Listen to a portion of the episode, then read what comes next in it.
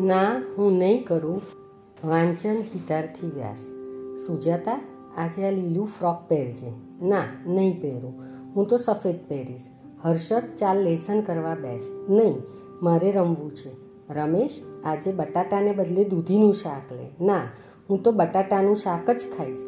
વિરલ, ત્યાં તડકે ન રમતો. હા, હું તો રમવાનો.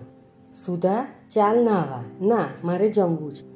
આવા સંવાદો તો ઘર ઘરના સંવાદો છે. મા બાપ જે સૂચન કરે તેનાથી વિરુદ્ધ વર્તન કરતા બાળકો આપણને ઠેર ઠેર જોવા મળે છે. ખાસ કરીને અઢીથી ચાર વર્ષની ઉંમરના બાળકોમાં આ પ્રકારનું નકારાત્મક વર્તન વિશેષ કરીને જોવા મળે છે. બાળકોના આ પ્રકારના નકારાત્મક વર્તનથી મા બાપ અકળાય છે અને ક્યારેક તેમના આવા પ્રકારના વર્તન માટે સારો એવો મેથી પાક આપે છે. આમ છતાં મેથી મેથી પાક આપતા મા બાપોને એટલો અનુભવ જરૂર છે કે આ પ્રકારની પ્રસાદીથી બાળકો સીધી લાઈનમાં આવતા નથી. નાના બાળકોવાળા ઘરમાં આવા નકારાત્મક કે વિરુદ્ધ વર્તનો અવારનવાર થતા જોવા મળે છે. બાળકોના આવા વર્તનને મનોવિજ્ઞાનમાં અવળચંડાઈ કહેવામાં આવે છે. એવા બાળકોને અવળચંડો કે અવળચંડી કહેવાથી પ્રશ્નો પતતા નથી, એવી પણ દરેક મા બાપને પ્રતીતિ છે. દરેક બાળકને આત્મસન્માનની જરૂર હોય છે. તેઓ વડીલો તેમજ મા બાપ તરફથી આત્મસન્માન ઝંખતા હોય બાળકોના નાના નાના કાર્યોની પ્રશંસા બાળકોનું આત્મગૌરવ વધારવામાં મહત્વનો ભાગ ભજવે છે. જે શિક્ષકો અને વાલીઓ બાળકોનું સ્વમાન સાચવવાનો અને તેમનું આત્મગૌરવ વધારવાનો પ્રયત્ન કરે છે, તેમને બાળકો ચાહે છે અને તેમનું કહ્યું તેઓ દોડીને કરે છે. પણ ઘણા મા બાપ તેમજ શિક્ષકો બાળકોની સાહજિક વૃત્તિઓ અને સ્વાયત્તતાની ઈચ્છામાંથી જન્મેલ વર્તનને સમજી શકતા નથી. તેઓ બાળકોની સાહજિક વૃત્તિઓ અને સ્વાયત્તતાની ઈચ્છામાંથી પેદા થતા વર્તનમાં અવરોધ ઊભા કરે છે. આનાથી બાળકોની લાગણી રૂંધાય છે. તેમની ઉર્મિઓને અવરોધતા વડીલો પ્રત્યે મનમાં વિદ્રોહ પેદા થાય છે. ઘરમાં મોટેરાઓ જે રીતે સ્વતંત્ર પ્રમાણે વિવિધ કામ કરી શકે છે, તેવા કામ પોતે પણ કરી શકે છે એવો સંતોષ મેળવવા તેઓ ઈચ્છતા હોય છે. પરંતુ બાળકોની કેટલીક ઈચ્છાઓ યોગ્ય નથી હોતી અને યોગ્ય હોય તો વડીલો તે સમજી શકતા નથી. પરિણામે વડીલો તેમની સ્વતંત્ર પ્રવૃત્તિમાં દખલ કરે છે અને તેમને તેમ કરવા ના પાડે છે અથવા ઠપકો આપે છે. આવી દખલ બાળકો માટે ભીષણ, વૈફલ્યકારી અનુભવ બની જાય છે. તેનો પ્રત્યાઘાત કે નકારાત્મક વર્તન દ્વારા આપે છે. કેટલાક ઘરમાં નિયમ પાલન, વ્યવસ્થિતતા, ચોખ્ખાઈ વગેરે માટે વધારે પડતો આગ્રહ રાખવામાં આવે છે. બાળકોની શક્તિ ઉપરવટનો આગ્રહ બાળકની સ્વાભાવિક અભિવ્યક્તિમાં ભારે રૂકાવટ કરે છે. વડીલોની વધુ પડતી સખતાઈ કે અતિશય ધાકથી કચડાઈ રહેલું બાળક છેવટે પ્રત્યાઘાત વ્યક્ત કરે છે.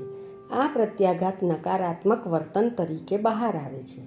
બાળકને અણગમતું એવું કશું થતું હોય અને તે મુક્ત રીતે પોતાનો અણગમો વ્યક્ત ન કરી શકતું હોય તો તે બધી બાબતોમાં વડીલો કહે તેના કરતાં વિરુદ્ધ વર્તન કરી પોતાના રૂંધાયેલા ગુસ્સાને બહાર કાઢી આત્મસંતોષ મેળવે છે.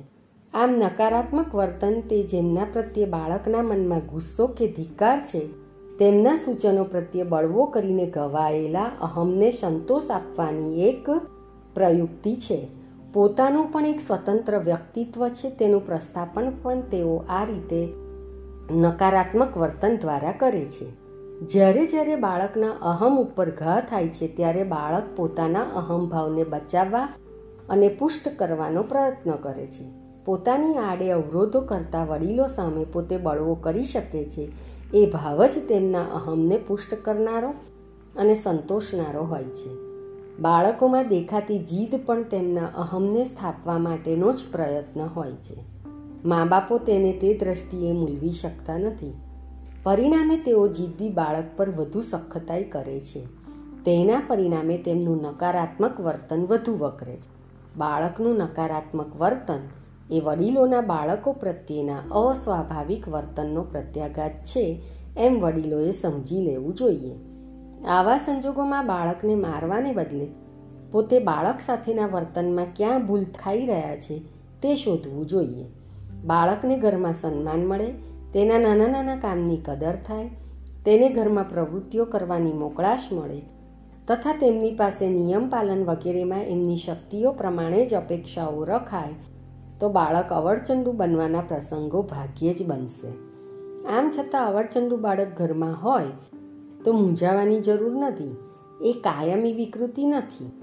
એક તબક્કો એવો પણ આવશે કે બાળકની અવરચંડાઈ ક્યારે ચાલી ગઈ તેની ખબર પણ નહીં પડે. બાળકનો અહમ પરિપુષ્ટ થશે અને એની વિશિષ્ટ વ્યક્તિમત્તા પ્રસ્થાપિત થશે.